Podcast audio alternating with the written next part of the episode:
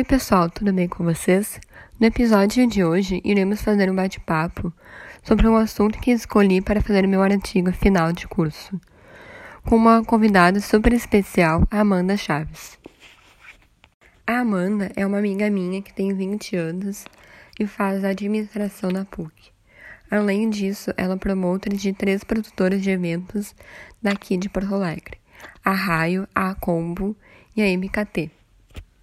Para quem não me conhece, me chamo Mariana Madeira e estou me formando nesse semestre pelo curso Produção Fotográfica no Unicinos no campo de Porto Alegre. Amanda, eu gostaria de te fazer algumas perguntas em relação a essas duas casas noturnas e esse assunto em geral também. Você conhece esses dois estabelecimentos que escolhi? Uh, se sim, uh, você curte o que eles proporcionam para os clientes? E quais casas noturnas que você frequenta? Oi, oi, tudo bem? Primeiro de tudo, gostaria de agradecer pela oportunidade de estar participando, de estar contribuindo com esse trabalho, fico muito feliz com isso. Eu acredito que o setor de eventos em Porto Alegre ele tem muito potencial, embora ele não seja muito bem aproveitado em muitos momentos.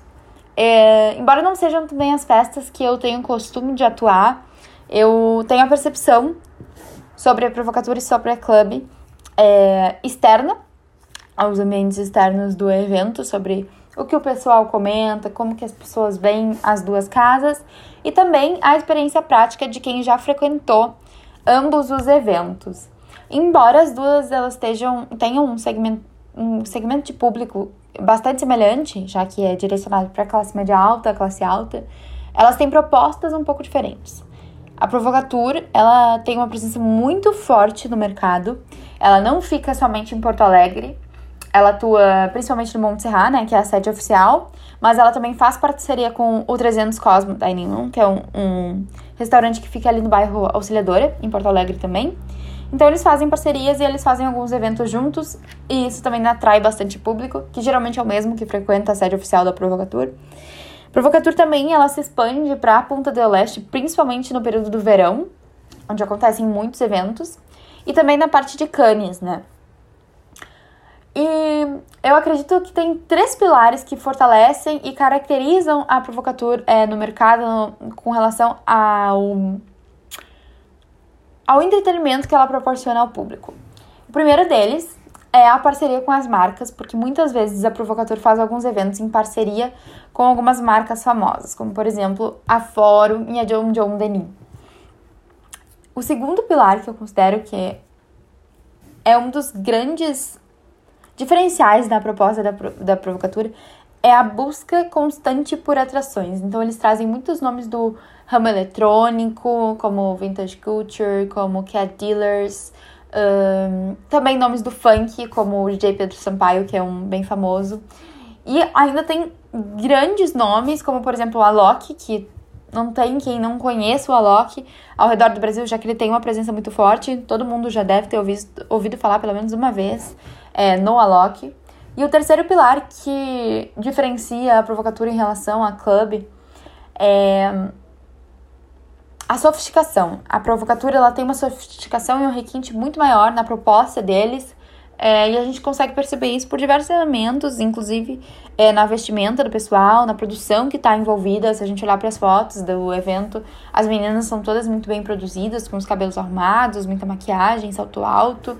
Tanto vê que tem todo um conceito por trás do evento, todo um contexto é, que dá um requinte maior. E isso acontece também com os homens, porque os homens eles vão com um traje mais social, Diferentemente da club. A club é uma festa que hum, fica ali pela região do centro. No verão, ela se torna caixa e vai para Atlântida, né? É, Shangri-La, Atlântida, ali naquela região do litoral gaúcho. E a club ela tem uma, uma proposta que é um, um pouco mais descontraída em relação ao provocator. Então, tem uma informalidade maior, tanto na vestimenta quanto, assim, é, na produção do evento em si, as atrações elas não são constantes, às vezes tem, às vezes não tem, mas a clube tem seus DJs fixos que eles fazem as festas. e é uma, uma casa que preza mais pela, pela diversão, pelo entretenimento. Isso fica mais transparecido na divulgação do evento, no acontecimento do evento e até mesmo no marketing que é envolvido no evento. Então, esses seriam os diferenciais que eu considero entre as duas festas. Óbvio que desconsiderando o contexto da pandemia, né? São as festas da Raio, que é uma produtora daqui de Porto Alegre também, que no ano passado estava fazendo as festas basicamente na Love, em Porto Alegre algumas festas é, dentro do espaço da clube, mas as festas não pertenciam à clube, que chamava Danone, essas festas. Também tem o costume de frequentar os eventos da, da Combo, e os eventos da Combo são muito diversos. Tem alguns eventos da Culture, em parceria com a Combo. Também tem feijoada com samba, que é bem característico da Combo. E entre alguns outros eventos que são menores, como, por exemplo, o Barão Invade, que de vez em quando a, a Combo produz em parceria com o Barum e, Barum e 2, que é lá de Atlântida, Shangri-La. E também frequento bastante a Culture, que tem uma diferenciação entre a Culture e a Combo e somente a Culture, que é produzida pelo Thiago Grande, que é o dono da casa, né? Neste segmento de negócios, é essencial a utilização de marketing de relacionamento. Com isso, o Instagram é uma das redes sociais mais utilizadas hoje em dia. E também é uma forma de conquistar o público-alvo e compartilhar momentos inesquecíveis. Amanda, já que você utiliza bastante o Instagram, uh, hoje em dia você acha que as pessoas estão utilizando mais um perfil uh, pessoal ou um perfil para negócios? acho fascinante o quanto o ramo do entretenimento em Porto Alegre ele consegue se sobressair no marketing de relacionamento. Eu não sei se isso é só em Porto Alegre ou se em outras cidades do Brasil isso também acontece, mas em Porto Alegre isso fica muito nítido para mim, nos meus olhos. É, isso acontece de uma maneira muito natural. A relação que esses eventos, que essas casas noturnas, que essas produtoras, elas conseguem construir com o público. Isso se dá por meio de uma criação de um senso de comunidade. Como que isso acontece? Essas pessoas, tanto isso fica muito nítido se a gente olhar o Facebook de cada uma dessas casas noturnas, seja ela a provocatura, a clube, a culture, até mesmo a raio, né, que não tem uma sede fixa atualmente. Se a gente olhar para dentro do Facebook, dentro dos álbuns do Facebook de cada evento e analisar as pessoas que frequentam, a gente consegue ver que em diversos momentos os rostos se repetem. E isso é por causa do senso de comunidade que é criado entre essas pessoas. Tem algum aspecto de determinada festa que faz com que essas pessoas elas se identifiquem, se sintam pertencidas, acolhidas, tenham uma identificação é, maior com aquela festa, com talvez a proposta da festa, alguma infraestrutura, algum diferencial que a festa ofereça e elas tendem a sempre voltar para aquela mesma festa. E isso é fenomenal, isso é muito fascinante. Eu nunca vi nenhum outro setor de negócios, pelo menos não aqui em Porto Alegre, que consiga criar esse senso de comunidade tão forte com o público é, de graça, né? Porque sai praticamente de graça. E geralmente essas pessoas acabam é, futuramente se tornando ou divulgadoras, ou promotoras, ou até mesmo viram funcionárias das casas de evento. Isso é muito. Eu faço curso de marketing digital e uma das coisas que a gente aborda é justamente isso de perfil para negócios, né? Porque é bom até certo ponto. Então, relacionando com as casas noturnas de Porto Alegre, por exemplo, é interessante que se tenha um perfil para negócios para conseguir informar o público dos eventos que vão acontecer, quais que são as atrações, se tiverem, né? Qual é a data, o horário, o local, é, quais que são as regras, porque elas variam de evento para evento. Então tem algumas regras que geralmente são básicas, são de praxe, né, como dizem. Que é não poder usar camisa de time, não poder usar chinelo, não poder usar boné. Mas isso varia entre uma casa e outra aqui em Porto Alegre, né? Só que o ponto da divulgação do evento utilizar um perfil para negócios não é a estratégia mais inteligente. Por quê? Porque hoje em dia o Instagram, ele é a rede social que o pessoal mais utiliza. Só que quando a gente entra no perfil de um usuário no Instagram, a maioria dos usuários que eles seguem, 98% dos casos pelo menos, são pessoas, e os outros 2% pode ser que sejam outras formas. Então, é, de repente, uma empresa, um veículo de informação, que não deixe de ser uma empresa também, mas alguma coisa nesse sentido que não seja realmente uma pessoa.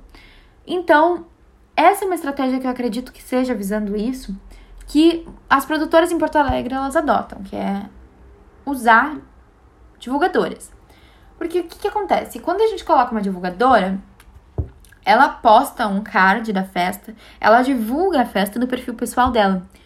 E como a maioria é, das pessoas que ela segue são pessoas, as pessoas que seguem ela também, em sua maioria, são pessoas. Então, isso gera uma, uma visibilidade maior para a festa. Porque é um perfil pessoal interagindo com outro perfil pessoal que vai ter acesso àquela festa que de repente, entrando no perfil da própria empresa, da própria produtora ou da própria casa noturna mesmo, não teria acesso, porque as pessoas não têm costume de seguir ou de acompanhar com tanta frequência os perfis dessas festas. Então, a estratégia de divulgadores ela é muito útil, porque ela dá uma visibilidade maior para o evento, ela aumenta o engajamento do evento e ela faz também com que as pessoas que viram o post da divulgadora entrem no perfil da empresa para acessar os eventos, para conhecer a casa então, é uma estratégia muito boa de manutenção de vendas, tanto na parte de atração do cliente, quanto na parte de fidelização do cliente, porque isso também é muito importante no setor de eventos. Não é só em outros setores, porque a venda do setor de eventos, do ramo do, do entretenimento, ele depende exclusivamente da atração e da fidelização do cliente. Porque se não vender o ingresso, os eventos não conseguem acontecer.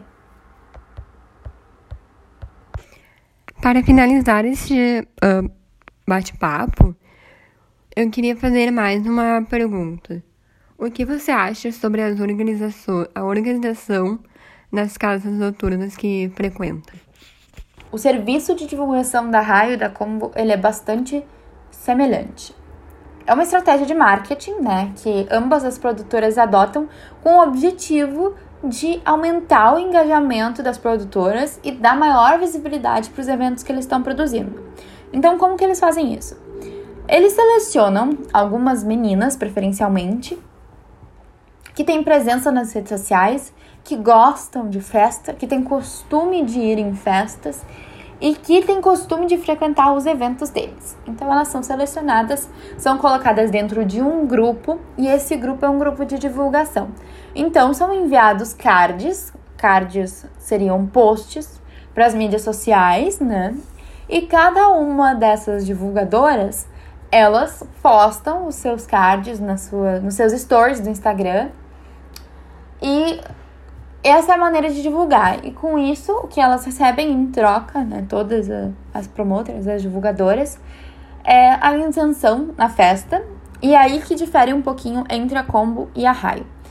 A Raio oferece isenção na festa para as meninas, é, com nominalista, às vezes tem uma taxa de conveniência. E dependendo da festa, dependendo do, da lotação do público da festa, eles oferecem também camarote ou mezanino, enfim, a área VIP. E na Combo não tem essa taxa de conveniência, é, não funciona também por lista, eles te mandam um QR Code do evento. E na maioria das festas, em todas que eu já vi, na verdade, tinha é, pulseira do camarote ou para área VIP para todas as meninas que são divulgadoras. Então elas têm acesso muitas vezes ao palco, acesso ao artista e é bem legal, eu gosto bastante. Eu acho que é uma grande oportunidade da gente conseguir se inserir no meio de eventos, aumentar o networking. E é uma coisa que eu gosto bastante de frequentar festas, eu gosto bastante de fazer isso. E eu não consigo só isso pra, pra mim, mas também para as minhas amigas, né? Eu já fui promotor também da MKT e a, o funcionamento era muito parecido era bastante semelhante assim a dinâmica, só que a MKT não trabalhava muito com essa parte de área VIP, então isso era uma parte que ficava de fora. Mas os eventos eles eram também no mesmo sentido da combo, né? Com isenção no Adorei ter participado. Muito obrigada pelo convite, viu? Tchau, gente. Eu espero que tenham gostado deste bate-papo e sobre o assunto que eu trouxe. E eu queria agradecer também por terem escutado até aqui. Muito obrigada.